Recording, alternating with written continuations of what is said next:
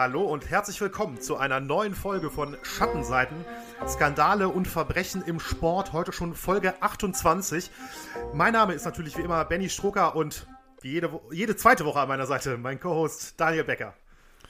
Ja, hi Benny und hallo an alle Zuhörerinnen und Zuhörer da draußen. So, mit dem Satz hatte ich eben Probleme, jetzt hat er geklappt. Schön, dass ihr alle wieder dabei seid. Ja, ganz genau. Ja, ähm, Daniel, wir kommen, äh, wie eigentlich jetzt schon vor vier Wochen äh, angekündigt, ähm, mal wieder in die Leichtathletik nach äh, längeren Abstinenz in dem Bereich. Haben letztes Mal die Super League, den Skandal Super League und alles, was dazugehört, äh, mal dazwischen geschoben. Jetzt sind wir aber ähm, wieder bei der Leichtathletik, Paradedisziplin von dir. Das wissen unsere äh, Hörerinnen und Hörer natürlich. Und äh, ja, Daniel, vielleicht erstmal so grob, was hast du denn für uns heute vorbereitet? Was, auf was für ein Thema können wir uns einstellen? Ja, auf ein ziemlich komplexes Thema, um ehrlich zu sein. Also ähm, wir müssen vielleicht auch heute mal anders, als wir das sonst machen, so in der Einführung schon mal ein kleines bisschen vorwegnehmen, was wir dann im Anschluss ähm, im Detail besprechen und ähm, auch vorab vielleicht mal kurz sagen, ähm, dass wir natürlich auch, wir werden zwar, Benny, du weißt das ja in, den Let in der letzten Zeit immer irgendwie länger mit unseren Folgen, also ja. ganz, ganz anders, als das am Anfang war, wo wir so immer knapp eine Stunde lang waren und jetzt gehen wir dann doch regelmäßig irgendwie an die 90 Minuten. Äh, in dem Fall, ähm, heute ist es auf jeden Fall wieder so, dass wenn wir irgendwie in einer groben Zeitvorrichtung bleiben wollen, das wollen wir ja, kommen wir nicht drum herum, das Thema tatsächlich auf die wichtigsten Momente der Entwicklung der letzten Jahre zu beschränken, weil das wirklich eine Entwicklung ist, die jetzt schon ja seit 2009 äh, sich zugetragen hat. Und wir bleiben auch ähm, während dieser Folge bei einer ganz bestimmten Sportlerin, ähm, die, so kann man das vielleicht ausdrücken, so die größte Stellvertreterin in einer Diskussion ist, die aber auch noch andere Athletinnen betrifft. Ähm, das sei gesagt, aber das Thema, wie gesagt, geht in vielen Teilen noch weitaus tiefer und ist vielleicht auch ein Anreiz ähm, für, für euch alle, da sich nochmal vielleicht ein bisschen einzulesen oder irgendwie weitergehend einzuhören, einzugucken, wie auch immer. Äh, um es kurz zu machen, es geht heute um die Leichtathletin Casta Semenya. Die ist Südafrikanerin, ist zweifache Olympiasiegerin über 800 Meter und hat tatsächlich jetzt über die letzten Jahre, man kann glaube ich sagen, insgesamt gesehen über das letzte Jahrzehnt hinweg die Mittelstrecken äh, in der Leichtathletik dominiert. Neben den 800 läuft sie auch noch die 1500 oder ist sie gelaufen. Ähm, und ähm, war da nicht ganz so stark wie auf den 800. Ihre größten Erfolge hat sie also auf der doppelten Stadionrunde geholt. Trotzdem die Mittelstrecken insgesamt, da war sie immer ganz vorne mit dabei. Semenya ist hyperandrogyn. Das bedeutet, dass ihr natürlicher Testosteronwert deutlich höher ist als der von 99 Prozent der Frauen. Und in ihrem Fall ist der ungefähr dreimal so hoch. Testosteron, mal kurz noch zur Erklärung, die meisten werden das wissen, ist ein Sexualhormon, das sowohl bei Männern als auch bei Frauen vorkommt, bei Frauen aber eben in deutlich geringerem Maße. Und ähm, für Leistungssport besonders, äh, Testosteron ist etwas, was die Leistung ist, ein Hormon, das die Leistungsfähigkeit ähm, extrem erhöhen kann, zumindest in sehr, sehr vielen Sportarten und in vielen Disziplinen, äh, auch der Leichtathletik jetzt im Speziellen. Nicht in allen, da kommen wir tatsächlich auch nachher nochmal zu, beziehungsweise sie spielt nicht in allen eine so große Rolle. Ähm, und die Frage, die sich jetzt dann vielleicht so ein bisschen aufdrängt, Warum ist das überhaupt ein Skandal? Also was ist der Skandal oder die Skandale, ähm, wenn es rund um dieses Thema und auch rund um die Person Casta Semenya geht? Und da muss man ganz ehrlich sagen, es gibt sehr, sehr, sehr, sehr viele Kapitel aus dieser Geschichte, ähm, die in unterschiedlichem Maße als Skandal auch bezeichnet wurden. Ich habe da mal so ein bisschen einen kleinen Streifzug durch die Medienlandschaft der letzten ähm, ja, man kann sagen, 10, 12 Jahre gemacht und habe einfach mal ein paar Überschriften und Vorspänne rausgesucht aus ein paar Medien. So hieß es zum Beispiel noch gar nicht so lange her, 2019 vor den Leichtathletik-Weltmeisterschaften in Doha, in der Taz Casta Semenya darf nicht an den Start. Ein verstörendes Urteil. Das Schweizer Bundesgericht hat Semenya untersagt, bei der WM in Doha zu starten. Grund ist der Testosteronspiegel der Leichtathletin. So, da kriegen alle, die bis jetzt noch gar nicht wussten, worum es geht, schon mal so einen leichten Vorgeschmack. Der Text handelt insgesamt davon, dass Semenya eben die Leidtragende sei, die mental unter dem Hin und Her des letzten Jahrzehnts leide die als sportpolitischer Spielball benutzt wurde. Und man muss sagen, dieser Artikel ist ein Stellvertreter von ganz vielen Artikeln, die eben auch in diese Richtung gegangen sind. Aber es gibt eben auch noch mehr. Schon zehn Jahre vorher in der Frankfurter Allgemeinen hieß es missbraucht für Gold.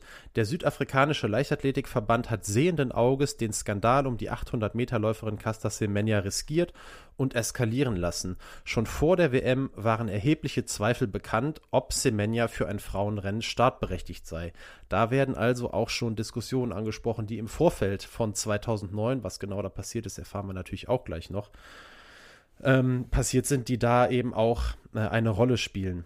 Dann haben wir auch 2009, das ist ein sehr wichtiges Jahr, werdet ihr gleich alle erfahren. Das Fall Semenya ist ein doppelter Skandal, heißt es in der Süddeutschen Zeitung. Und der Text folgt zum einen dem Argument, das wir eben schon aus der FAZ gehört haben und schießt in Richtung des südafrikanischen Leichtathletikverbandes. Er erweitert das aber auch noch, indem er die Rolle des Leichtathletik-Weltverbandes noch ins Spiel bringt, der damals noch IAAF hieß. Ähm, das wird den allermeisten noch ein Begriff sein, die sich mit der Leichtathletik irgendwie auskennen. Mittlerweile ähm, hat sich der äh, Verband umbenannt tatsächlich. Der heißt jetzt World Athletics und ähm, das ist, ich glaube, vor zwei Jahren oder so war das. Ähm, wir werden jetzt aber heute in dieser Folge, weil die meisten Dinge, die mit Semenya und dieser, äh, dieser Thematik zu tun haben, relativ also weiter als zwei Jahre zurückliegen, ähm, werden wir häufig jetzt noch äh, von der IAAF hören. Aber ihr wisst, also heute heißt der Verband World Athletics. Genau. Und dieser Artikel spricht eben auch noch die Rolle des Weltverbandes an, dass nämlich eine angeordnete Geschlechterprüfung, die es gab, ähm, nie hätte durchsickern dürfen, weil Semenya eben dadurch ähm, ja so ein bisschen bloßgestellt wurde auch und ähm, dann gibt es aber auch, das waren also alles so sehr, sehr viele Texte, die sich schon früh auch auf die Seite von Semenya gestellt haben. Es gibt aber auch noch die andere Seite, die jetzt gar nicht unbedingt gegen Semenya selber gerichtet ist, weil viele auch wissen, dass sie einfach, ja, einfach so ist, wie sie ist und jetzt nichts falsch gemacht hat. Ähm, gibt es aber eben auch Meinungsbeiträge, ähm, wie den hier zum Beispiel in der Süddeutschen Zeitung, die sagen, der Sport braucht eine einheitliche, harte Linie und die eben davon sprechen, dass das Thema geklärt werden müsste, weil es eine weil die sportliche Fairness nicht mehr gegeben sei in den Disziplinen, in denen Casta Semenya antritt. Ähm, natürlich, also es geht hier um eine, um eine Testosteronregel, um die sogenannte Testosteronregel, die wir eben nachher dann auch noch genau besprechen werden, die eben besagt, dass Sportlerinnen ähm, mit einem erhöhten Testosteronwert diesen auf künstliche Art und Weise senken müssen, um weiter an Frauenwettbewerben teilzunehmen. So, ihr seht also, das ist eine sehr, sehr komplexe Thematik. Und deswegen fand ich es wichtig, dass wir vorher schon mal so ein bisschen das Spielfeld abstecken, damit wir wissen, wo drin wir uns hier, wo drin wir uns hier bewegen und dass es verschiedene Ansätze gibt, ähm, wenn man darüber spricht, was ist eigentlich der Skandal rund um das Thema Casta Semenya. Da gibt es also sehr, sehr verschiedene Ansätze zu und das ist auch so ein bisschen vielleicht ein Novum bei uns. Also wenn ich an viele Folgen von Schattenseiten denke, da war ein Skandal ganz klar definiert. Dann gab es vielleicht mal äh, ein Verbrechen oder was auch immer ähm, das war dann relativ klar, was damit gemeint ist. Hier ist das alles ein bisschen schwerer und das wird auch ganz sicher, ähm, so hoffe ich zumindest, Benny, ähm, im hinteren Teil, also im letzten Teil der, der Ausgabe, in unserem Diskussionsteil, auch Thema sein. Was ist für uns eigentlich der Skandal? Was ist skandalös? Und ähm, ja, was ist vielleicht überhaupt, ja, wie ist das Thema anzugehen? Wie ist das überhaupt zu erklären? Ich glaube, das ist ein sehr schweres Thema. Wir haben im Vorgespräch schon mal ganz, ganz kurz darüber gesprochen, dass es wahnsinnig schwierig ist, sich da so eine klare Meinung zu bilden. Und ich glaube, dass das was ist, was ähm, jetzt im weiteren Teil der Folge ganz sicher auch herauskommen wird. Ähm, ich würde versuchen, das, das Spielfeld jetzt äh, nach dieser Einführung mal so ein bisschen von hinten aufzurollen mhm. und tatsächlich an den Zeitpunkt zu gehen, wo das Ganze angefangen hat. Und da müssen wir uns jetzt mal zurückbeamen, alle geistig äh, zum 19. August 2009. Da fand nämlich ähm, während dieser Zeit die Leichtathletik-WM in Berlin statt. Auf der berühmten blauen Laufbahn im Berliner Olympiastadion, die ganz sicher viele vor Augen haben werden, vor allem vielleicht vor Augen haben werden, weil es die Bahn ist, auf der Usain Bolt, der jamaikanische Supersprinter, seine beiden noch, heutigen, äh, noch heute gültigen Weltrekorde aufgestellt hat, über 100 und über 200 Meter. Tatsächlich den 100 Meter Farbe-Weltrekord von 9,58 Sekunden hat er, ähm, ich glaube, zwei Tage äh, vorher, bevor wir jetzt zum Rennen von Casta Semenya kommen, aufgestellt. Und nur einen Tag danach gelang ihm dasselbe Kunststück eben über die 200 Meter mit 19,19. Ähm, beides Weltrekordzeiten, die ja, noch immer als unknackbar gelten. Schauen wir mal, wie lange das noch so bleiben wird. Aber ähm, im Sandwich quasi dieser zwei Weltrekorde stand eben das 800 Meter Finale der Frauen auf dem Programm und Topfavoritin damals die erst 18 Jahre alte Südafrikanerin Casta Semenya. Die hatte in den zwölf Monaten vor der WM eine wahre Leistungsexplosion erlebt. 2008 nämlich hatte ihre Bestzeit über 800 Meter noch bei 2 Minuten 4 gelegen. Und das zur Einordnung, das hätte nicht mal gereicht, um sich für die Weltmeisterschaft überhaupt zu qualifizieren.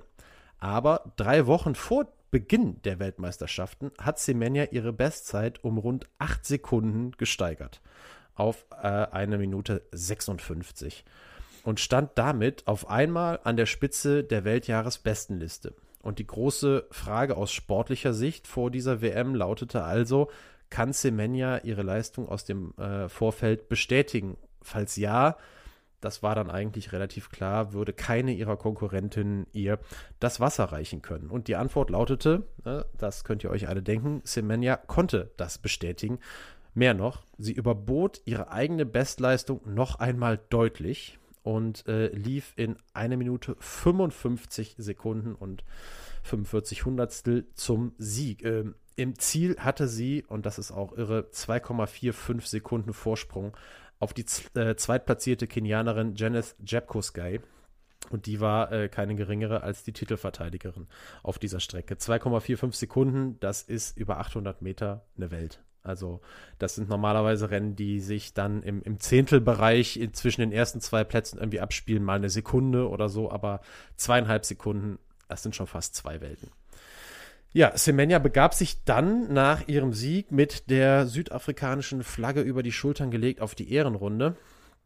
Und ja, mit Blick auf ihren Körperbau und als man dann später auch in Interviews ihre tiefe Stimme hörte, ja, kam eben ähm, ja bei allen, die das so zum ersten Mal vielleicht mitbekommen haben, eine Frage auf und die beschäftigt die Leichtathletik eben auch heute, zwölf Jahre später noch.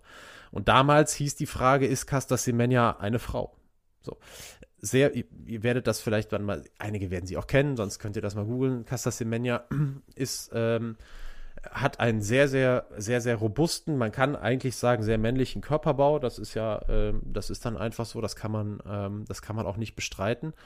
Ähm, sie ist aber auch eine Frau. Auch das kann man nicht bestreiten. Also es gibt, ähm, es gibt da ähm, eben eine ganz klare, ja, es gibt da eine ganz klare Problematik, die wir eben gleich auch dann noch betiteln werden. Auf jeden Fall sah sich Semenya eben jetzt gar nicht groß mit sportlichen Jubelstürmen konfrontiert, sondern mit einer ganz anderen Diskussion. Denn schon im Vorfeld der WM in Berlin war, nachdem Semenya eben mit ihrer Leistungsexplosion da auf sich aufmerksam gemacht hatte, mit ihrer neuen persönlichen Bestleistung, äh, war eben darüber spekuliert worden, ob Semenya intersexuell sei. Äh, es wurde sogar ein Startverbot in Berlin ins Spiel gebracht. Das konnte und wollte aber auch von der IAAF nicht durchgesetzt werden, da es keine Beweise dafür gegeben habe. So waren die, äh, so war, äh, waren die öffentlichen Statements. Doch nach der WM und diesen vielen Reaktionen rund um diesen ja, Wahnsinnssieg von Casta Semenya sah sich tatsächlich der Leichtathletikverband zu einem drastischen Schritt veranlasst und hat eine Geschlechterüberprüfung angeordnet. Und da kann man sich vorstellen, dass natürlich in Südafrika, aber auch von ganz vielen anderen Seiten, in erster Linie auch von vielen Menschenrechtsaktivistinnen und Aktivisten, die Empörung darüber sehr groß war. Es ging natürlich darum, dass eine Athletin hier diskriminiert werden würde. Und ja, dieses Thema, dass eine Person jetzt zum sportpolitischen Spielball wird, das wird jetzt ganz, ganz groß.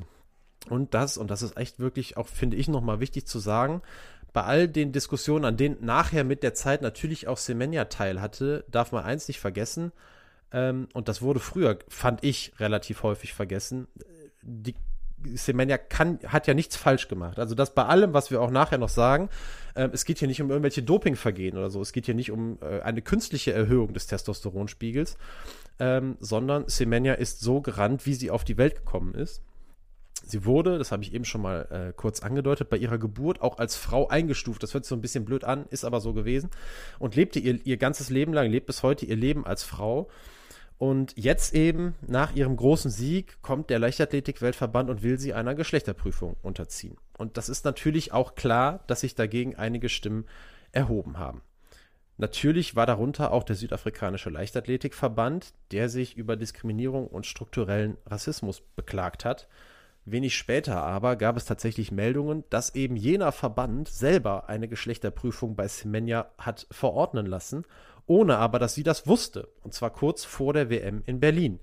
Und der Präsident des südafrikanischen Leichtathletikverbandes, Lennart Schwene, wurde im Zuge dessen tatsächlich auch suspendiert. Die medizinischen Ergebnisse dieser Überprüfung wurden allerdings und werden bis heute geheim gehalten. Was aber, ähm, was aber jetzt, das klingt dramatisch, ist aber in dem Fall wahrscheinlich auf die ärztliche Zwei äh, Schweigepflicht zurückzuführen. Zumindest hat man sich auch darauf berufen. Zurück zum Weltverband. Dieses ganze Vorhaben, eben die Geschlechterprüfung anzuordnen, schlug hohe Wellen und ähm, es wurde aber angekündigt, dass diese, dass diese Überprüfung innerhalb einer Woche abgeschlossen sei. Insgesamt hat das aber über ein Jahr gedauert, tatsächlich. Und es war ein Jahr, in dem Semenya auch keine weiteren Rennen bestreiten durfte. Das, wo ihre Karriere wurde nach ihrem WM-Sieg 2009 sozusagen auf Eis gelegt, bis schließlich im Juli 2010 das Startverbot aufgehoben wurde.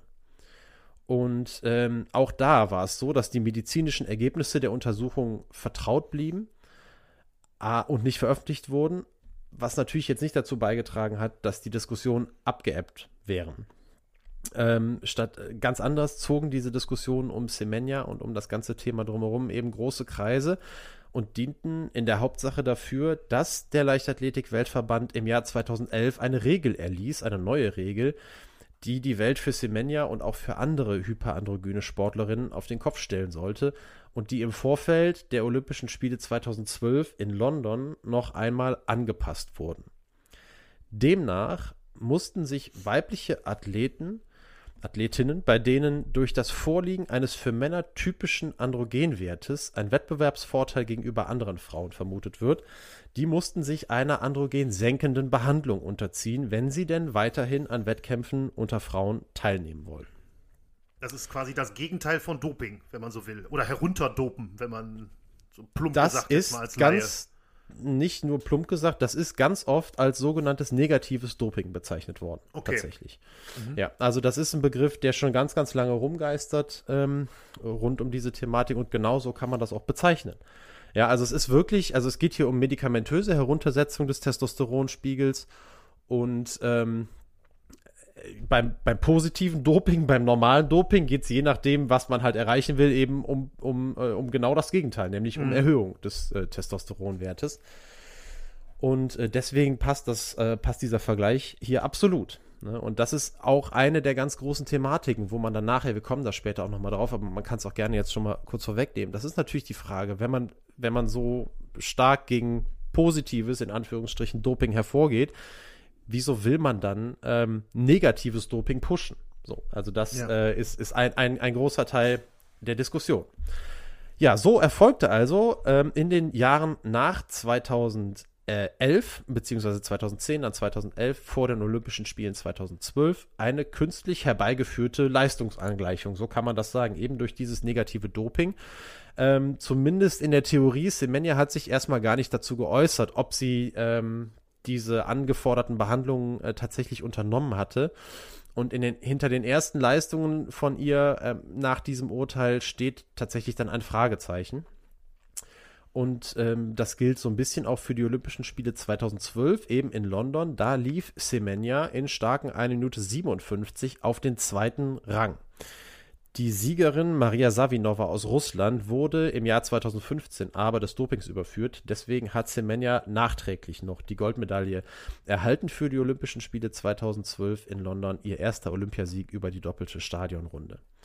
Nach den Olympischen Spielen wurde es ein bisschen ruhiger, denn Semenya verletzte sich relativ schwer am Knie und verpasste dann auch die Qualifikation für die Weltmeisterschaften 2013 in Moskau, weil sie die ähm, Norm, die internationale Norm, nicht knacken konnte. Und dann ist es in der Leichtathletik ja immer so, es gibt so Jahre, ähm, gerade eben für nicht-europäische äh, Leichtathleten, also jetzt aus unserer Warte gibt es alle zwei Jahre eine Weltmeisterschaft, alle zwei Jahre eine WM, äh, eine EM und dann kommen halt alle vier Jahre die Olympischen Spiele. Da gibt es wenige Jahre, wo kein Großereignis ist, aber 2014 war eben eines dieser Jahre, wo keine WM und keine Olympischen Spiele und für Semenya, ähm, es kann sein, dass da Afrikameisterschaften waren, aber die werden halt weltweit auch gar nicht so krass beachtet, das muss man einfach sagen. Deswegen wurde es in diesem Jahr etwas ruhiger. Ähm, was aber nicht bedeutet, dass die Diskussionen um diese Regel der IAAF ähm, nicht im Hintergrund auch weitergelaufen wären. Genauso war es nämlich. Und äh, das Ganze führte dazu, dass 2015 vor den Weltmeisterschaften in Peking es erneut zu einer Regeländerung kam.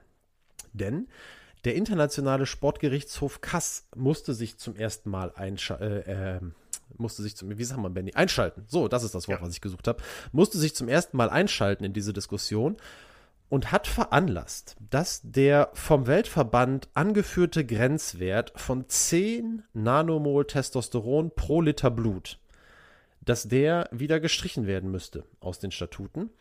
Ähm, und das bedeutete ganz konkret, dass Casta Semenya wieder unter den Bedingungen laufen konnte, wie schon bei den Weltmeisterschaften 2009, bei, dem sie, äh, bei denen sie eben ihren ersten großen Erfolg gefeiert hatte so am Anfang, das muss man sich auch so vorstellen, es geht ja nicht einfach so von jetzt auf gleich, wenn man sich so einer äh, medikamentösen Behandlung unterzieht und die dann nachher wieder absetzt, dann geht das natürlich nicht von jetzt auf gleich, dass dann sofort wieder alte Leistungen da sind, aber es dauerte dann nicht besonders lange. Man muss auch sagen, 2015 schied Semenya noch im Halbfinale über 200, über, über äh, 800 Meter aus.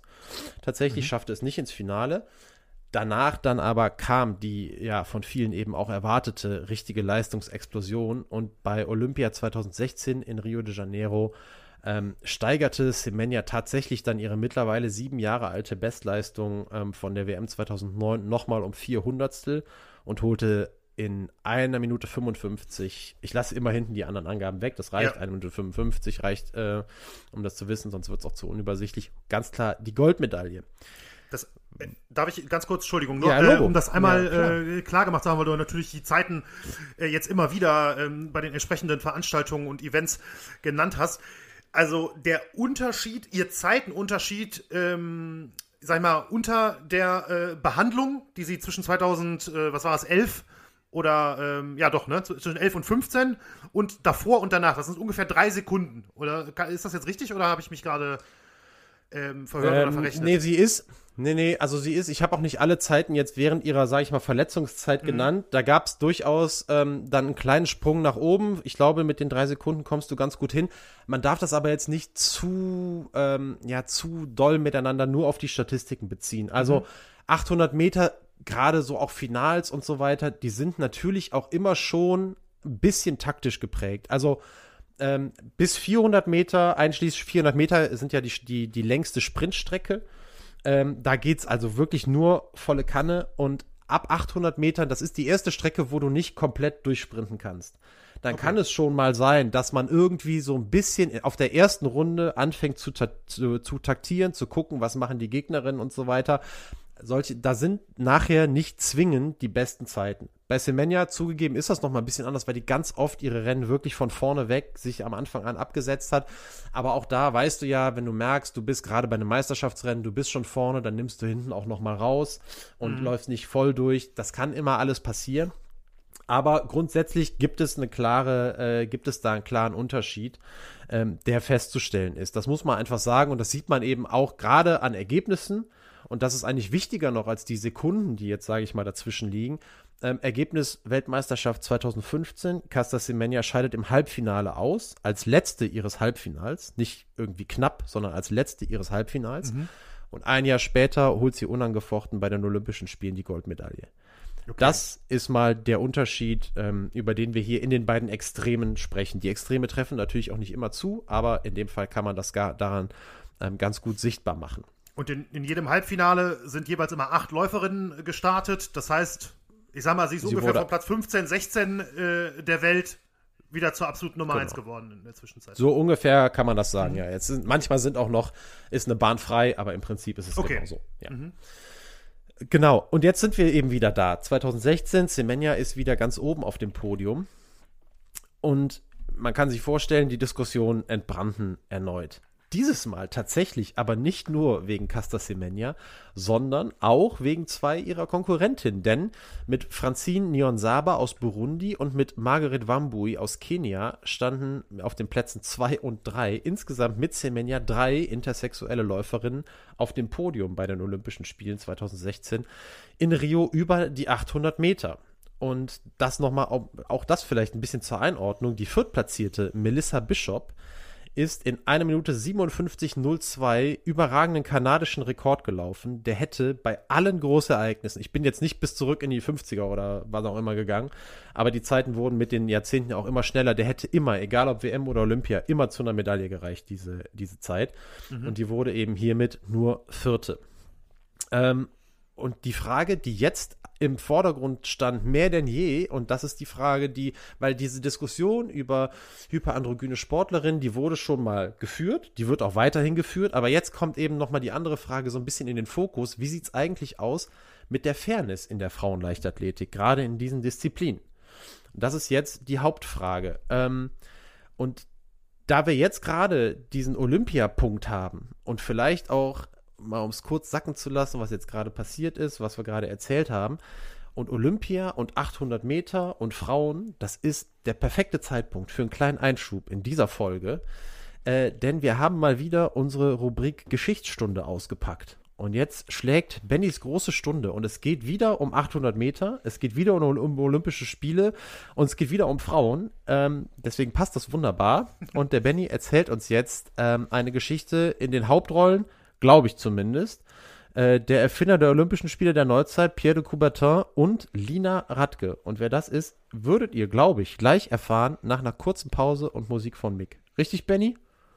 Ja, kann man ungefähr so zusammenfassen, ja. Gut, ich weiß ja selber noch nicht genau, was du uns erzählst. Ich bin gespannt, aber jetzt mal ganz kurz durchatmen. Äh, ich glaube, wir hören Steps heute von Mick. Ich glaube, wir, äh, wir schneiden Steps rein. Alles klar, wir hören uns gleich wieder. Bis gleich.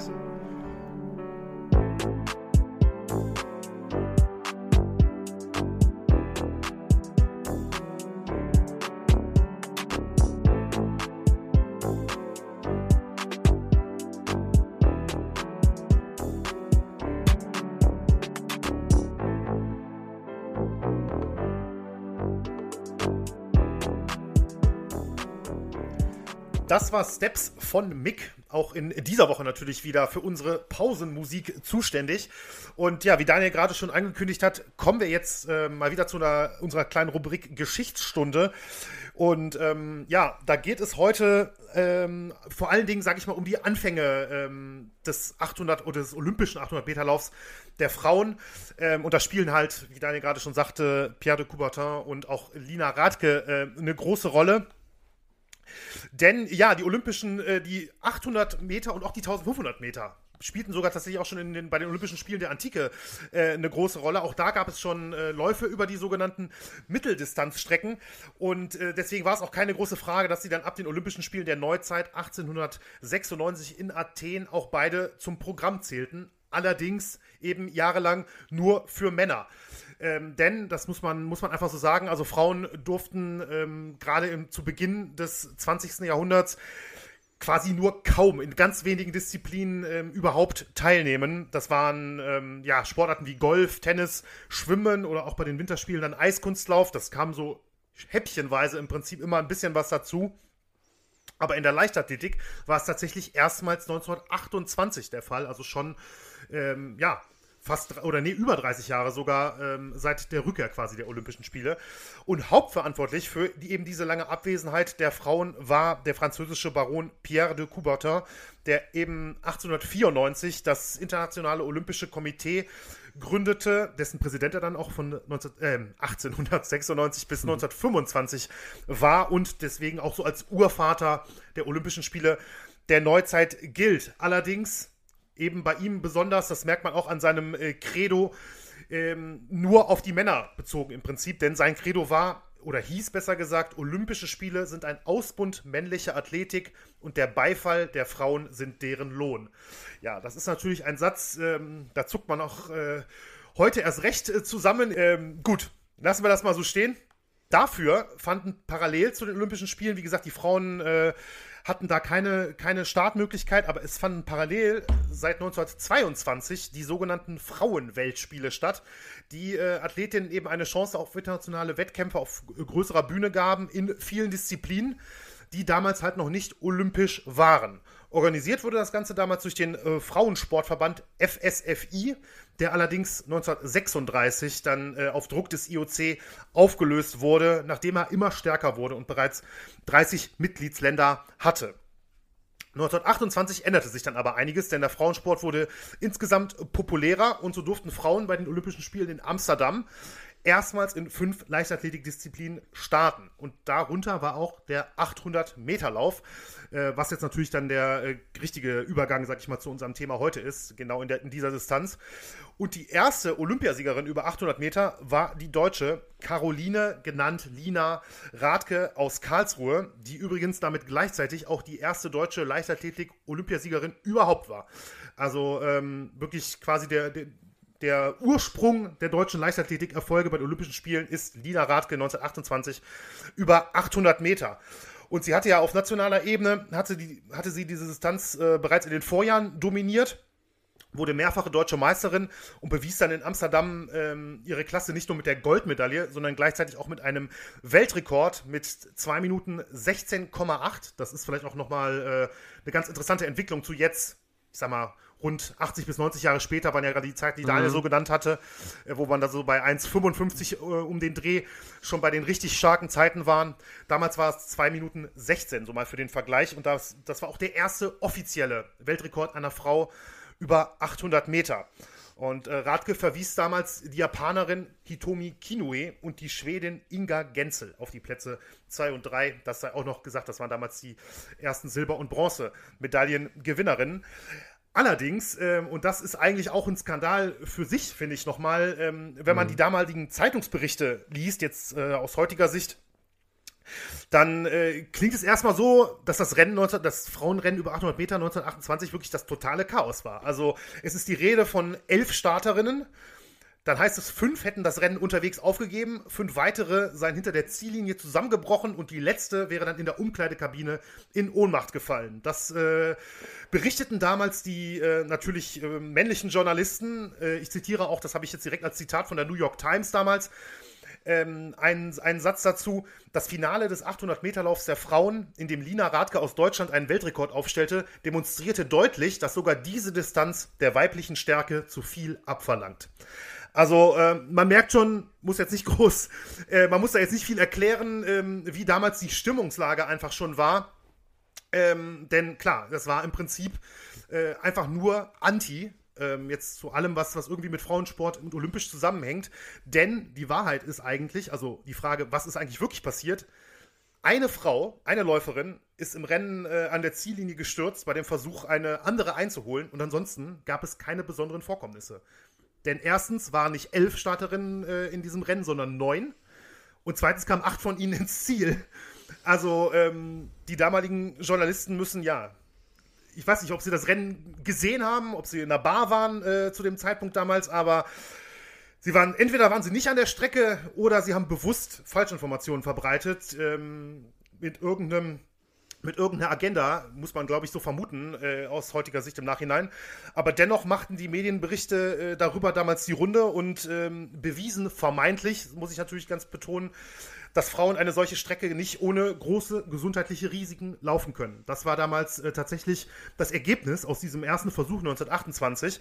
Und obwohl alle Berichte dazu erstunken und erlogen waren, wurden die, wurde die 800 Meter Distanz für Frauen wieder aus dem olympischen Programm genommen und erst 1960, also tatsächlich 32 Jahre später, ähm, erst wieder aufgenommen. Und ich muss ganz ehrlich sagen, also ich hatte darüber im Vorfeld überhaupt nichts gewusst. Ne? Daniel hatte den Vorschlag gemacht zu, dieser, zu diesem kleinen Exkurs. Ähm, das ist eigentlich, finde ich, auch wirklich äh, einfach noch der, ein Skandal jetzt in unserer Folge heute, äh, noch ein mhm. eigener Skandal. Also die ganze Geschichte drumherum, gerade wie auch schon, ähm, ja, die Medien die Printmedien natürlich damals darüber berichtet haben, muss ich ganz ehrlich sagen, ich bin schockiert gewesen. Also ich hatte dir das zwar ja, ich hatte dir das ja rübergeschickt, weil ich da so ein bisschen drüber gestolpert bin, aber ich habe das überhaupt nicht wirklich angelesen. Ich hatte dich ja gefragt, guck mal, ob da was irgendwie für dich drin ist.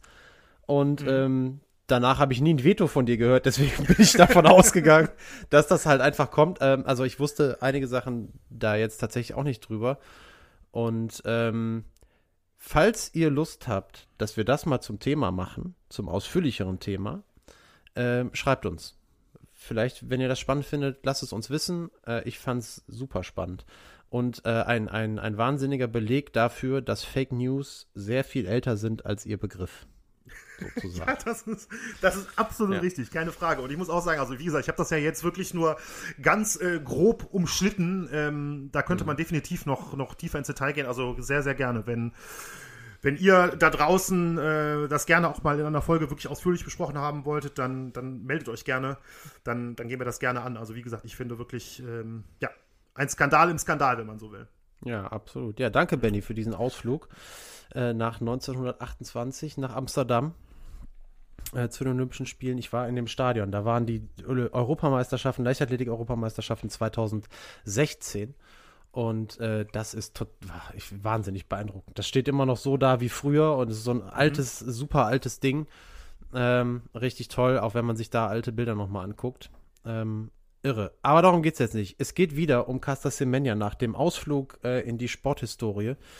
Ähm, und es ist noch ein bisschen wichtig zu sagen, die Entwicklung von Semenya beziehungsweise ihre Zeit, die, die Zeitentwicklung über die 800 Meter war mit den Olympischen Spielen 2016 noch längst nicht abgeschlossen, ähm, denn Semenya wurde einfach immer schneller.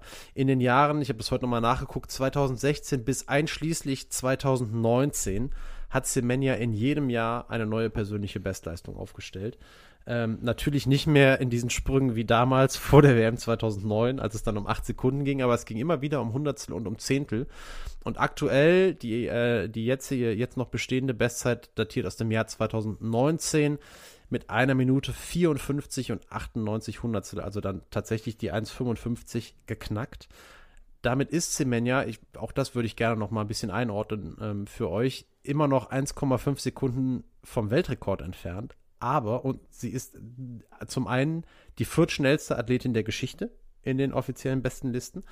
Zum anderen muss man dazu sagen, dass die zwei schnellsten Zeiten von Athletinnen aus der damaligen Tschechoslowakei beziehungsweise der damaligen UdSSR aufgestellt wurden. Und zwar zu Beginn der 80er Jahre, der 1980er Jahre. An dieser Stelle verweise ich gerne mal auf unsere Folge über Birgit Dressel und über Doping in den 1980er Jahren in der Leichtathletik.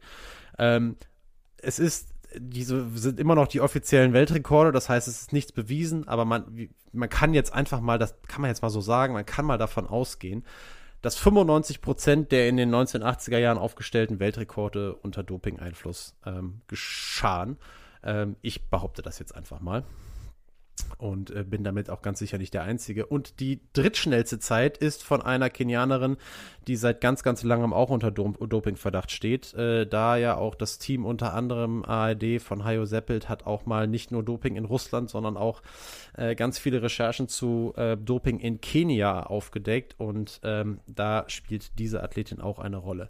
Das nur mal nebenbei. Wenn man also diese Zeiten wegrechnen würde, könnte, dürfte, dann hätte Semenya die schnellste Zeit der Geschichte über 800 Meter gelaufen.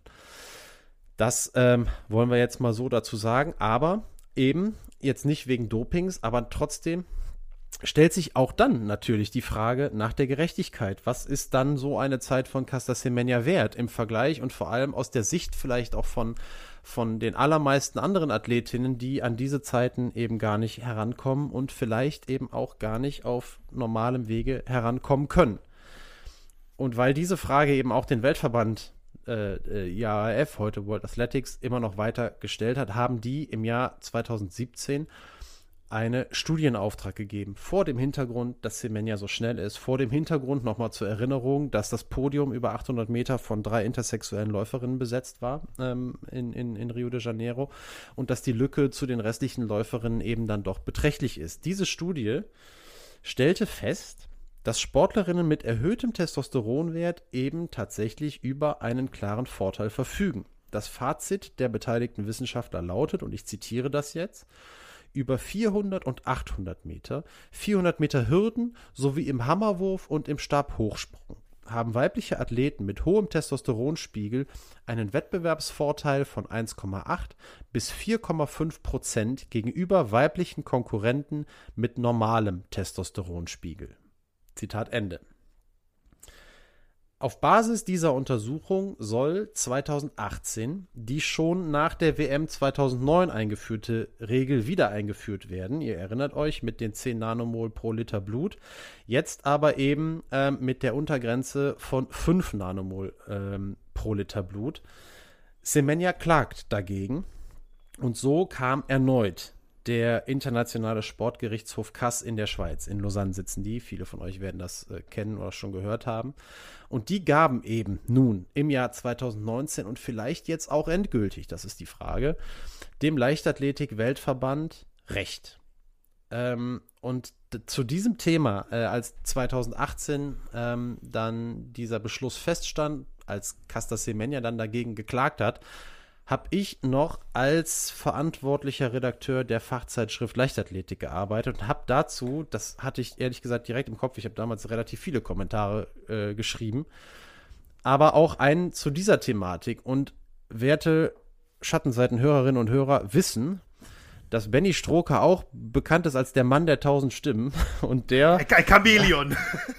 Der war so lieb und hat diesen, auch wenn es erstmal vielleicht ein bisschen weird klingt, dass Benny jetzt diesen von mir geschriebenen Kommentar vorliest, aber trotzdem, äh, Benny, deine Vorlesestimme ähm, können jetzt alle noch mal kurz hören. Dann können wir nachher mal kurz über diesen Kommentar sprechen, weil ich glaube, dass er ein bisschen, ver, ähm, ein bisschen anschaulich macht, was die große Problematik an dieser ganzen Geschichte ist.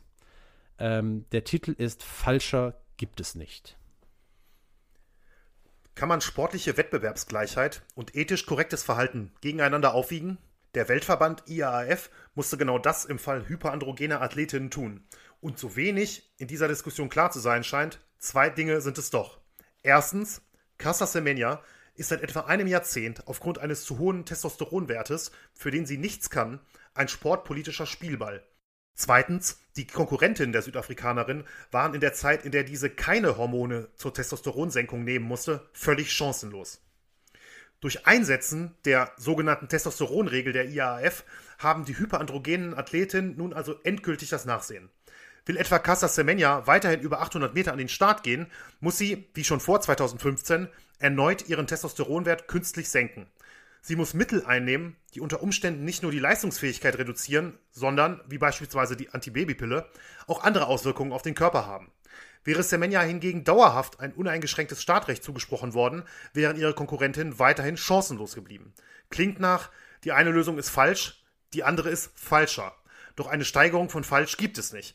Und auch wenn bei jeder Entscheidung Verlierer mit guten Argumenten zurückbleiben, kann es nicht der richtige Weg sein, Sportler dazu zu zwingen, ihren Körper durch die Einnahme von Medikamenten zu verändern.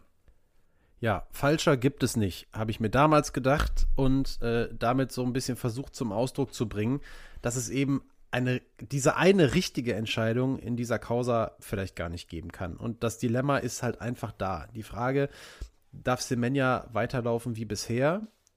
Wenn ähm, dann wird wahrscheinlich, solange sie läuft, werden Gegnerinnen mit nicht erhöhtem Testosteronwert immer das Nachsehen haben. Und die Entscheidung bei anstehenden Großereignissen wäre dann wahrscheinlich gefallen, bevor die Läuferinnen überhaupt gestartet sind.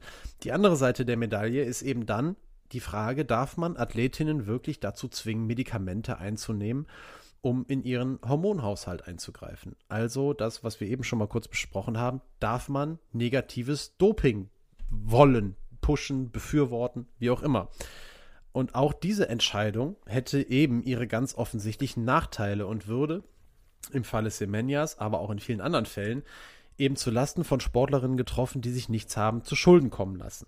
Ähm, und ich muss, wenn ich das heute nochmal lese, höre, rausgesucht habe, auch ganz ehrlich sagen, ich weiß noch, dass ich damals ganz, ganz lange darüber nachgedacht habe und ähm, als dann aber ein Jahr später die Entscheidung des CAS dann zugunsten des Leichtathletik-Weltverbandes fiel, also äh, dann ja eigentlich die in Anführungsstrichen falschere ähm, äh, Variante dann genommen wurde, weiß ich noch, dass ich da damals und das auch heute, äh, dass ich da Verständnis auch für aufgebracht habe, weil eben dadurch der Aspekt der Fairness ähm, der sportlichen Fairness in den, in den Vordergrund gerückt wurde. Denn das ist vielleicht so der Punkt, ähm, den ich daraus mitnehme und den aber auch jetzt ich ganz bestimmt nicht exklusiv habe und den ein Gedanke, den schon ganz andere, äh, ganz viele andere auch zu Papier gebracht haben, ähm, dass nämlich diese Parameter, die wir in unserer Gesellschaft anlegen wollen, außerhalb des Leistungssports, ähm, da, wo wir uns dann wünschen, dass Geschlechterbezeichnungen, dass Geschlechtertrennungen gar keine große Rolle spielen, dass irgendwie ein Konsens gefunden wird, dass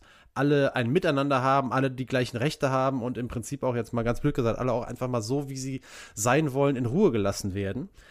das sind Parameter, die im Spitzensport sehr, sehr schwer anzuwenden sind. Ähm, und das ist das Beispiel Casta Semenya ist ein, ein, ein, ein, dafür eben ein Paradebeispiel. Es gibt klare Gründe dafür, dass Männer und Frauen in den allermeisten Sportarten getrennt voneinander antreten. Und ähm, es gibt gute Gründe dafür, dass man auch im Fall von hyperandrogenen Sportlern, hyperandrogenen Sportlerinnen so entscheidet. So wie das eben auch der Kass getan hat. Und das ist eben auch der Punkt, Benny, ich habe das jetzt schon mal so ein bisschen vorweggenommen, aber es passte jetzt eben auch zu dem Kommentar, den ich gerne auch gleich nochmal mit dir besprechen würde, ähm, dass wir da vielleicht nochmal so ein bisschen tiefer ähm, in die Geschichte eintauchen und einfach mal sagen, was wir darüber so denken. Ihr habt ja jetzt bei mir schon den ersten Geschmack bekommen, aber ich, mich interessiert ehrlich gesagt auch sehr, was, was du dazu sagst. Vorher wollen wir aber noch kurz sagen, wie ist jetzt der Status quo, damit wir das einmal ganz klar machen können und jeder einfach vor Augen hat. Also, Stand jetzt dürfen Leichtathletinnen nur dann innerhalb von Frauenwettbewerben antreten, wenn ihr Testosteronspiegel den Wert von 5 Nanomol pro Liter Blut nicht übersteigt. Ähm, das muss man sagen, die Entscheidung des CAS wurde sehr differenziert getroffen und so betrifft diese Regel eben nicht alle Disziplinen. Denn, und das ist so eine grundsätzliche Ding, Sache, die man sagen kann, je länger die Strecke ist, die gelaufen wird, desto geringer ist der Vorteil eines erhöhten Testosteronspiegels. Denn Testosteron hilft eben auch unter anderem und vor allem beim Muskelaufbau. Starke Muskeln helfen auf kürzeren Distanzen mehr als auf längeren Distanzen. Aber die Distanzen, die eben betroffen sind, äh, sind die Paradedisziplinen natürlich dann auch nicht verwunderlicherweise von Casta Semenya. Man muss sich das vielleicht mal kurz vorstellen. Ähm, der ein oder andere äh, und die ein oder andere werden auch Konstanze Klosterhalfen kennen. Ähm, Konstanze Klosterhalfen ist im Moment mit Abstand die beste deutsche Läuferin auf Mittel- und den kürzeren Langstrecken. Und die ist, was den Körperbau angeht, das komplette Gegenteil von äh, Casta Semenya. Wirklich das komplette Gegenteil. Ganz, ganz schmale, zierliche Person, die aber ähm, tatsächlich auch eine Streckenüberschneidung hat mit Casta Semenya. Und die ungefähr die gleichen, ich weiß jetzt gar nicht genau, also es kommt mir gerade erst so in den Kopf, aber ziemlich sicher eine sehr ähnliche Bestzeit über 1500 Meter hat wie Casta Semenya tatsächlich, die dann aber, wenn es auf die längeren Strecken geht, 5000 Meter dann schon wieder deutlich stärker ist. Und das ist äh, ein super Beispiel dafür. Ähm, also Klosterhalfen ist wirklich ein Ausnahmetalent, wenn es auch um die kürzeren Strecken geht. Die hat, ist auch über 800 Meter wahnsinnig schnell. Ähm, aber da zeigt man, da zeigt sich einfach, auf längeren Strecken braucht man einen ganz anderen Körperbau als der Körperbau, den Casta Semenya hat. Das nur mal, um das so ein bisschen zu verdeutlichen. Ähm, das fällt mir, das fällt mir gerade ein. Wir wollen jetzt gerade zum Abschluss noch einmal erzählen, wie es aktuell um Semenya steht, denn die hat sich aus ihrer Sicht dann natürlich völlig verständlich sehr unglücklich mit der Entscheidung des CAS im Jahr 2019 gezeigt und ähm, hat, was sie auch schon häufiger in den Jahren zuvor getan hat, äh, sich sehr traurig darüber gezeigt, dass sie wie ein, Zitat, menschliches äh, Versuchskaninchen sich gefühlt hat. Und ähm, auch da muss ich sagen, kann ich nicht anders als großes Verständnis dafür aufzubringen, weil natürlich auf ihrem Rücken eine Diskussion geführt wurde, ich kann es nur nochmal sagen, wo sie nichts für kann und die natürlich stellvertretend ist für eine ganze Sportwelt. Und das ist, glaube ich, sehr, sehr schwer auszuhalten. Also das ist mir auch irgendwie wichtig, das nochmal zu sagen. Ähm, äh, das ist super schwierig, da eine Lösung zu finden. Und man wünscht sich, dass eine andere Lösung gefunden worden wäre. Ähm, so würde ich mir das zumindest sagen. Aber ich weiß auch nicht, wie sie, wie sie wirklich aussehen könnte. Ähm, aktuell also darf Semenya nur auf ihren Paradestrecken antreten, wenn sie ihren Testosteronspiegel auf medikamentöse Art und Weise senkt. Bislang hat sie darauf verzichtet. Ein paar Monate nach der Entscheidung des CAS im Jahr 2019, dann nämlich ich glaube, wir sind im September, hat Caster Semenya bekannt gegeben, dass sie sich nun im Fußball ausprobieren will und hat sich einem semi-professionellen Verein in Südafrika angeschlossen, dem JVW Football Club. Und im Februar dieses Jahr, diesen Jahres 2021, hat Semenya via Twitter angekündigt, äh, ja, die nächste, vor die nächste Instanz zu gehen und äh, vor den Europäischen Gerichtshof zu ziehen und weiter für eine Startberechtigung auf ihren Paradestrecken zu kämpfen, ohne eben ihren Testosteronspiegel senken zu müssen. Zitat, ich hoffe, der Europäische Gerichtshof wird die langwährenden Menschenrechtsverletzungen gegen Athletinnen durch World Athletics beenden. Alles, was wir möchten, ist die Erlaubnis, frei zu laufen, jetzt und für immer, als die starken und furchtlosen Frauen, die wir sind und immer waren. das ist also ähm, das Statement von Semenya dazu gewesen. Diese Entscheidung vor dem Europäischen Gerichtshof, die steht noch aus. Wie gesagt, das ist ja erst ähm, seit Februar 2021 ähm, hat sich dann da Semenya dazu entschlossen. Die letzte Meldung über sie ist gerade tatsächlich erstmal mehr als ein bisschen mehr als zwei Wochen alt zu dem Zeitpunkt, wo wir aufnehmen, wo ihr das hört, äh, etwas mehr als drei Wochen ähm, bei den südafrikanischen Meisterschaften in Pretoria nämlich hat Semenya eine neue Bestleistung über 5000 Meter aufgestellt, eine neue persönliche Bestleistung. Also über die erste längere Strecke, äh, olympische Strecke, die nicht unter diese Testosteronregel fällt. Ihre Bestzeit hat sie auf 15 Minuten 52 ähm, verbessert. Aber, jetzt kommt das große Aber, ihr fehlen damit noch immer mehr als 40 Sekunden, um die Norm für die Olympischen Spiele 2021 in Japan zu knacken. Immerhin, sie hat ihre Bestzeit um 8 Sekunden gesteigert. Aber ähm, ich glaube, 40 Sekunden, pff, das ist schon sehr schwer, das noch irgendwie aufzuholen. Auf so einer Strecke, auf so einer langen Strecke sind die Sprünge schon mal eher größer, aber 40 Sekunden dürften kaum machbar sein. Und selbst wenn, wird es nicht reichen, um über 5000 Meter irgendwo vorne mitzulaufen. Zuvor, das nochmal so ein bisschen als Abschluss, hatte sie eigentlich angekündigt, nicht über 5000 Meter, sondern über 200 Meter starten zu können. Also quasi die Strecke, die erste Strecke unterhalb ähm, der 400 Meter, für die die Regel nicht gilt. Da habe ich nochmal nachgeguckt. Sie hat eine persönliche Bestleistung stehen aus dem Jahr 2020 mit 23,81 Sekunden und das ist sehr genau eine Sekunde über der internationalen Norm von 22,80 Sekunden, äh, um sich eben über diese Strecke für Olympia zu qualifizieren. Und es ist noch viel weiter davon entfernt, um vorne mitlaufen zu können. Da müsste sie nämlich nochmal eine Sekunde draufpacken. So sind so die letzten Medaillen. Ähm, waren dann, ja, 21,80. Das ist dann so eine Zeit, die muss man dann schon bringen. Und das muss man auch sagen, das ist eigentlich völlig ausgeschlossen, sich über sich zwei Sekunden zu verbessern, jetzt noch das wird nicht passieren. Dementsprechend sieht aktuell alles danach aus, als würden die Olympischen Spiele 2021 in Japan, so sie denn stattfinden, äh, ohne Beteiligung von Casta Semenya stattfinden. Und das wäre dann auch jetzt das Schlusswort zu diesem Teil und so ein bisschen ähm, ja die Überleitung zu unserer Diskussion Benny, der Fall ne, Casta Cement. Ähm, ja.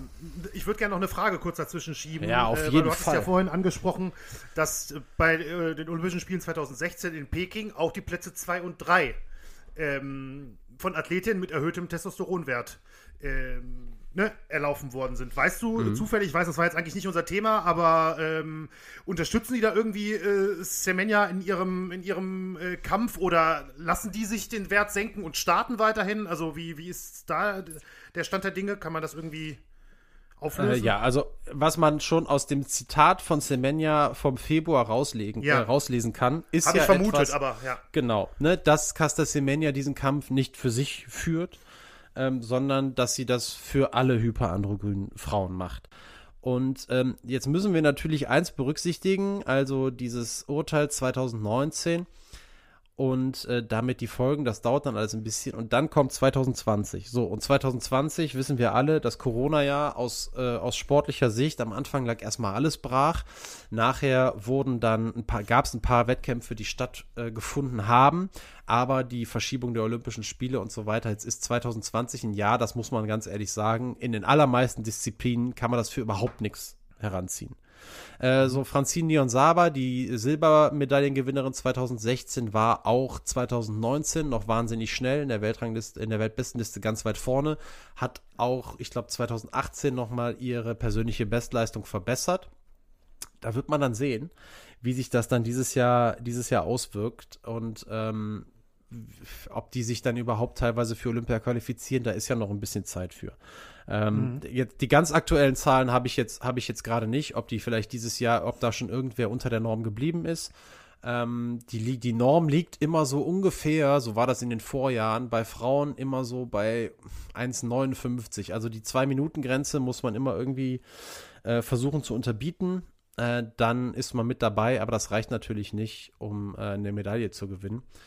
Ähm, das muss man dann mal sehen. Aber wie gesagt, das ist alles ein Thema, was eben nicht nur Semenya betrifft, sondern was auch ganz viele andere betroffen hat. Und vielleicht, vielleicht ist das mal jetzt mal der Moment, weil ich mir das noch aufgeschrieben habe. Ich habe ja gesagt, Semenya, dann haben wir die, die beiden ähm, äh, Rio-Medaillengewinnerin jetzt auch noch genannt. Es gab auch noch eine, und ähm, auf die das zutraf, tatsächlich auch eine 800-Meter-Läuferin, eine indische, mit dem Namen Santi Sundarayan.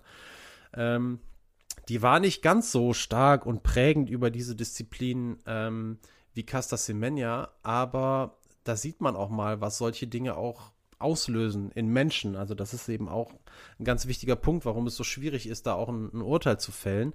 Und zwar ähm, hat die, die kommt eben auch aus Indien und ähm, hat wahnsinnige Diskriminierung erfahren, als dann ähm, Untersuchungen herausgebracht haben, dass sie eben auch ähm, äh, hyper, eine hyperandrogyne Athletin ist. Und das führte dazu, dass sie äh, zugesagte Arbeitsstellen in Indien, dass sie die wieder an, äh, aberkannt wurden ähm, und zwar mehrfach, dass sie unter krasser Diskriminierung litt, dass sie sogar einmal einen Suizidversuch unternommen hat und dass sie erst nachdem ähm, 2013 und später nochmal 2016 mit einer nationalen, äh, mit einer internationalen Kampagne mit dem Namen Justice for Santi, als sich dann ganz, ganz viele Menschen für sie und Unterstützung für sie ausgesprochen haben, dass sie erst dann nachher eine Anstellung damals bei der Sportentwicklungsbehörde ähm, in einer indischen Stadt bekommen hat ähm, auf ganz, ganz krassen Druck erst, äh, die wäre sonst völlig vom Radar verschwunden. Also das darf man eben bei der ganzen Diskussion auch um sportliche Fairness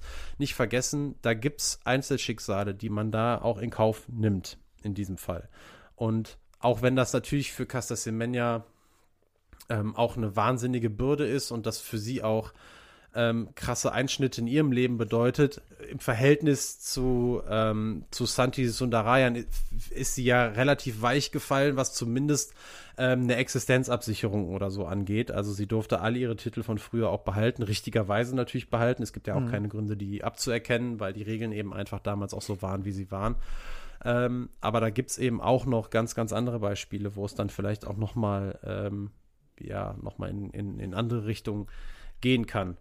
Und dann vielleicht eben, vielleicht auch das nochmal mit dem Hintergrund, äh, Benny, ich weiß, dass das eine super schwere Frage ist. Und du siehst ja auch mein Kommentar damals, heute würde ich den vielleicht sogar auch ein bisschen anders bewerten. Vielleicht würde ich heute auch sagen, ähm, die Entscheidung war richtig, weil man nie vergessen darf, dass, und das hat die, das haben die letzte, das hat die letzte Dekade gezeigt. Wenn Casta Semenya ohne Einschränkung laufen darf und nicht verletzt ist, ist sie unschlagbar. Und dann ist es natürlich, habe ich hundertprozentiges Verständnis für alle Athletinnen mit einem anderen Testosteronwert, dass die sagen, warum soll ich denn da noch antreten, wenn ich nie eine Chance auf Gold habe. Und vor dem Hintergrund würde ich vielleicht sogar sagen, auch wenn diese Entscheidung des CAS von 2019 ähm, eben auch ihre ganz großen Nachteile hat, heute würde ich den vielleicht sogar ändern, den Kommentar hinten raus sagen, das ist die richtige Entscheidung. Und deswegen weiß ich eben jetzt auch, wie schwer die Frage ist in deine Richtung. Äh, Benny, wie, wie, wie siehst du das nach dem Gehörten? Ja, also das ist ähm, vermutlich äh, die schwerste Diskussionsfrage, die du mir bisher gestellt hast hier in unserer Schattenseitenlaufbahn, so nenne ich das mal. Ähm, ich, finde das, ich finde das unheimlich schwierig. Also ich verstehe den, den sportlichen und den Fairness-Aspekt natürlich, du hast absolut recht. Ähm, dann könnte man genauso sagen, ja, warum soll ich dann überhaupt noch starten, wenn ich halt von Grund auf nach, also es ist ja das ist jetzt ein blöder Vergleich, aber das ist ja so ein bisschen so, als äh, wüsste ich, ähm, im, im Feld sind welche, die sind einfach gedopt.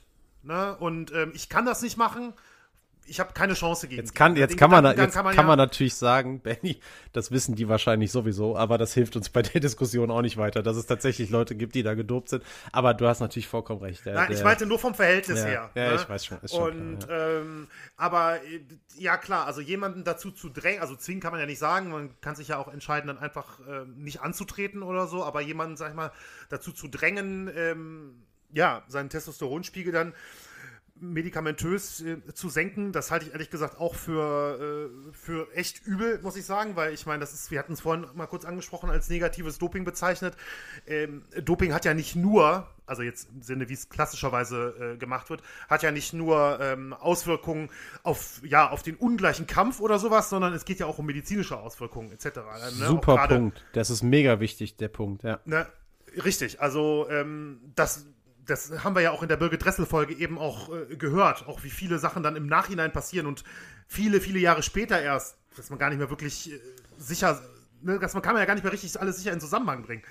Und ähm, das ist, ich kenne natürlich, bin jetzt absoluter Leier, also ich will mir da jetzt überhaupt nichts rausnehmen, aber ich würde jetzt zumindest mal nicht ausschließen wollen, dass das, äh, im, wenn man das negativ betreibt, nicht auch in irgendeiner Form zu irgendwelchen Problemen führen könnte und das halte ich ja wirklich, ähm, ja, also das halte ich für ein absolutes Unding, dass man, dass man jemanden irgendwie dazu drängt und zwingt oder so, aber die Entscheidung ist natürlich trotzdem, wie du es schon eben auch richtig gesagt hast, schon in gewisser Weise nachvollziehbar, aber äh, ich muss auch ganz ehrlich sagen, ich will da auf gar keinen Fall in einem Gremium sitzen, was da eine Entscheidung treffen muss. Ne? Weil ähm, das, sie ist, ist genauso, wie sie auf die Welt gekommen ist, äh, geht sie da an den Start. Kein Mensch kann ihren Vorwurf machen, hat du auch vorhin mal richtig angesprochen. Und das ist dann einfach so. Ne? Ich meine, wenn jetzt, ähm, jetzt nochmal so ein blödes Beispiel, aber ich muss mir das ein bisschen aus anderen Sportarten zusammensuchen, weil ich, mhm. weil ich in Leichtathletik natürlich so ein bisschen ähm, ein bisschen an der Seitenlinie stehe. Aber wenn ich jetzt überlege, keine Ahnung, ne, ich habe jetzt irgendwie einen 2,20 Meter Mann im Basketball, ähm, der steht direkt unterm Korb gegenüber einem 1,80 Meter Mann. Der 2,20 Meter Mann äh, hat einfach ein einfacheres Spiel, den Ball in den Korb zu werfen. Das ist total logisch, einfach nur. Ne? Und, ähm, aber das ist ist von der Natur einfach so und das ist einfach so in dem Sport zum Beispiel. Hier ist jetzt natürlich noch ein bisschen ein anderer Punkt, klar, verstehe ich schon, aber ähm, Casas Semenya oder auch viele andere, ich weiß natürlich jetzt nicht, wie viele, ich sag mal, in einem, in einem, sagen wir mal, in der Top 100 der Welt, wie viele hyperandrogyne Athletinnen da, da drunter sind, keine Ahnung. Aber, ähm, also ja. dieser, dass das passiert, dass das Verhältnis ähm, eine von 20.000 Frauen, das habe ich, das hab ich gelesen, eine von 20.000 Frauen ist hyperandrogyn. Im Leistungssport ist das Verhältnis deutlich geringer, weil natürlich, äh, ich sage jetzt natürlich, aber das ist dann die, die Schlussfolgerung, die dem Ganzen dann zugrunde gelegt wird oder die dann nahe liegt, weil eben es hyperandrogyne Sportlerinnen verhältnismäßig oft in den Leistungssport zieht, aufgrund der mhm. hohen Erfolgsrate. Ja, ähm, Dementsprechend ist das Verhältnis im Vergleich zur, zur, zur allgemeinen Gesellschaft da deutlich äh, höher. Ich weiß nicht mehr, genau, eins zu, nee, ich will es jetzt auch nicht lügen, es ist deutlich, ja, ja. deutlich, deutlich äh, anders als 1 zu 20.000. Ähm, aber, aber ja, natürlich ist es, ist es insgesamt in der Gesellschaft begrenzt, so dass du jetzt keinen mhm. unendlichen Pool da irgendwie hast.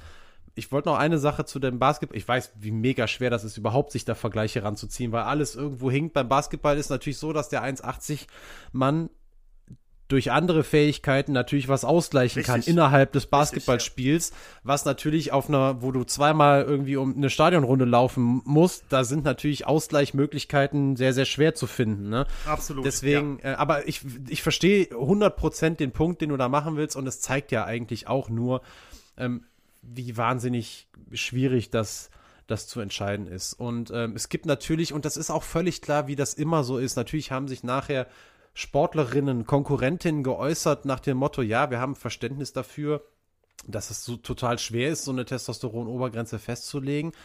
Aber es gibt aus deren Sicht natürlich keine Alternative. Das kann man natürlich, und dann gibt es natürlich auf natürliche Art und Weise auch andere, die, die, die eben ähm, vor allem den Diskriminierungsaspekt der eine Sportlerin betrachten, die sich natürlich dann auf die Seite stellen. Das hängt natürlich auch immer so ein bisschen davon ab, wo man steht. Ist völlig natürlich, ist in jeder Diskussion äh, immer wieder, sind das immer wieder dieselben Mechanismen, die da greifen. Und ähm, ja, ich finde auch, es ist eine wahnsinnige, äh, wahnsinnig schwierige Sache und es gibt gar kein richtig oder falsch äh, in diesem Sinne. Also dabei bleibe ich auch, ähm, bleibe ich auch weiterhin. Und auch es gibt, natürlich gibt es Diskussionen, dann gibt es, oder was heißt Diskussion, ganz viele Argumente, da äußert ja dann auch jeder seine Meinung zu.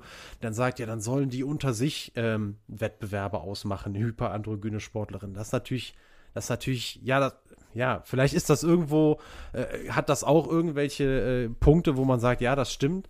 Auf der anderen Seite kann man das ja nicht vergleichen.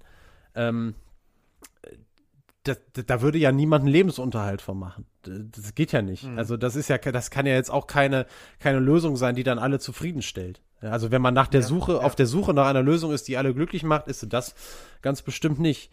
Und ähm, so gibt's viele falsche Ansätze, was ich ganz gut fand an dem Kassurteil von 2019 war, dass es dann doch sehr differenziert war, dass es auf Basis von wissenschaftlichen Untersuchungen angefertigt wurde, ähm, wo man sich auch fragt, was soll man eigentlich sonst noch irgendwie zu Rate ziehen? Also das ist ein probates Mittel, würde ich sagen, wissenschaftliche Studien als Basis für eine Entscheidung zu nehmen. Ähm, und das ist deswegen vielleicht dann äh, aus der Hinsicht für mich dann auch irgendwie ähm, gut gewesen, dass so zumindest zu einer, ähm, zu einer Findung oder zum Versuchen kam, ein Problem zu lösen. Aber wir merken beide, Benny, wir stottern uns hier wahnsinnig Ja, es ist unheimlich schwierig. Ich, mir kommt jetzt, wo du gerade, wo du gerade redest und ich denk so drüber nach, was sind dann irgendwie Lösungsmöglichkeiten oder so, kommt mir jetzt sogar schon in den Kopf so, vielleicht könnten die ja, die wissenschaftliche Studie sprach, glaube ich, von was waren es, 2,5 bis 4 Prozent oder 1,5 bis irgendwie sowas. 1,5 äh, bis 4,5, glaube ich, ja. Vielleicht, ja, vielleicht kann man den in Meter umrechnen und die müssen dann eine etwas längere Strecke laufen oder so. Du meinst ähm, die, Wind, die Windbedingungen beim Skispringen, so ungefähr, da wird das ja. ja, ja, genau, genau. Aber ähm, du merkst schon, das ist ja schon, das, ne, also es wird schon langsam ein bisschen äh, albern, was ich jetzt hier, ähm, was ich jetzt hier vorschlage, weil dieses Thema einfach unheimlich schwierig ist und dieses Thema uns ja mit Sicherheit ähm, oder halt die Sportwelt und die Leichtathletik ja mit Sicherheit auch noch jahrzehntelang begleiten wird. Ähm, ist ja jetzt, ne, also das ist ja jetzt absolut ähm, davon auszugehen. Ich habe mich sowieso vorher schon mal gefragt, ob es nicht vielleicht früher schon mal irgendwie eine äh, sehr starke, dominante, hyperandrogene Athletin war, äh, gab, von der man das einfach nicht wusste. Einfach man es einfach vielleicht äh, noch gar nicht untersuchen konnte. Kann man, ja, also das gibt es bestimmt auch. Es gibt natürlich auch ganz viele andere Fälle, die noch viel, die noch weit, weit vorher passiert sind. Also mhm. ähm, wir haben auch, also das gibt es, ähm, das geht, glaube ich, zurück bis in die, ich weiß nicht, sogar 60er, 70er Jahre oder so. Also äh, Casta Semenya ist bei weitem nicht die erste, ähm, über die da so geredet wird. Das Interesse und die Folgen, die die Diskussion um sie haben, sind halt viel, viel größer, als das früher war. Das waren früher Randthemen. Man hat sich früher viel leichter auch damit getan, dann irgendwen auszuschließen und dann wurde dann nie wieder drüber gesprochen. Das äh, hat sich ja zum Glück alles dann heute auch ähm, ein bisschen geändert und diese Themen werden überhaupt dann zur Diskussion. Aber Casa Semenya ist nicht, ist nicht die erste.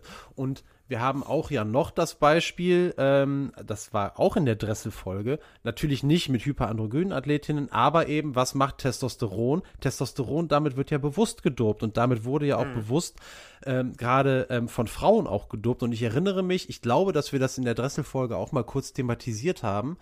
Ähm, und ich glaube sogar Alvin Wagner hat das mal gesagt, äh, damals unser Inter Interviewpartner ähm, der über Frauen gesprochen hat, denen verboten wurde, äh, Interviews zu geben. Es kann auch sein, dass das in der Schwimmfolge war. Ich weiß es nicht mehr. Auf jeden Fall sollten die keine Interviews geben, weil die dunkle Stimme ähm, die verraten hätte.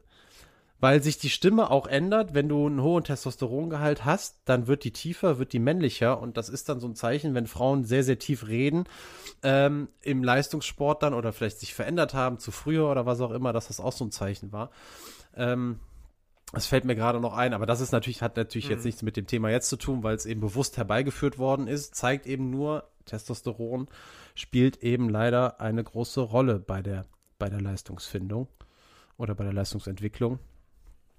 Und äh, ja, dementsprechend ja, sah man sich dann auch dazu genötigt, da was zu tun und daran was zu ändern. Aber ich glaube, Benny, wir kommen jetzt am, am, Ende jetzt nicht mehr zu einem, das können wir gar nicht, zu einem endgültigen ja, Resultat ja. und Ergebnis. Das wäre ja ein ähm, Wunder, wenn wir das jetzt hier, äh, ja.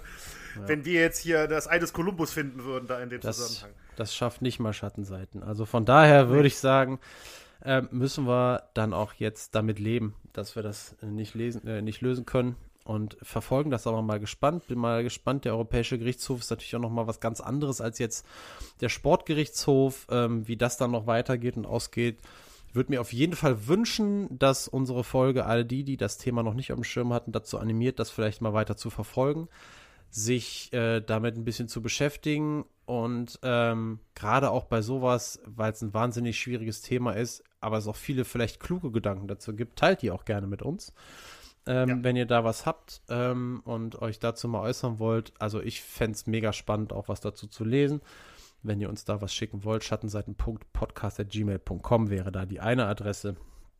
Ähm, über, die, über unsere Instagram-Seite könntet ihr das auch tun. So, ich glaube, das war es jetzt von mir, Benny. Und jetzt erstmal die, wie immer, die Frage. In zwei Wochen haben wir ein neues Thema. Was machen wir denn da? Was ist dein Tipp also der Tipp, ja, also den du unseren Hörerinnen und Hörern mit auf den Weg gibst. Ich weiß ja, dass du es weißt. Aber ne, ja. was, wie willst du es anteasern? Ja, wie will ich es anteasern? Also ich sag mal, ich teaser, äh, also ich sag mal so, ich benutze ja häufiger oder wir benutzen ja häufiger mal den Teaser, ähm, dass wir in eine neue Sportart gehen. Mhm. Das ist tatsächlich wieder so, aber ist jetzt schon ein bisschen lahm, das einfach so stehen zu lassen. Mhm. Deswegen sage ich auch schon, das ist auch, ähm, wir gehen in eine neue Sportart und es ist ein Thema, was mich, wenn ich schon drüber nachdenke, mich schon aufregt. Muss ich, ähm, mhm. so, so fasse ich das mal zusammen.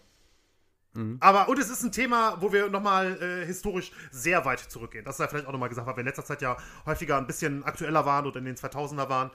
Ähm, und da machen wir historisch nochmal einen größeren Sprung. Super. Regt mich auch auf, du hast mir das vorgestellt. Ich bin mal gespannt, wie wir das emotional über die Bühne bringen in ja. zwei Wochen. Das ist jetzt dann auch Teaser genug. Ich freue mich ja. auf die nächste Folge. Ich mich auch, ja. Und ansonsten vielen Dank äh, fürs Zuhören natürlich wieder allen Hörerinnen und Hörern. Schreibt uns gerne. Meinungen sind hier auch bei dem Thema von heute natürlich immer, immer gerne gesehen. Und ja, das war's von meiner Seite. Bis bald. Danke. Tschüss.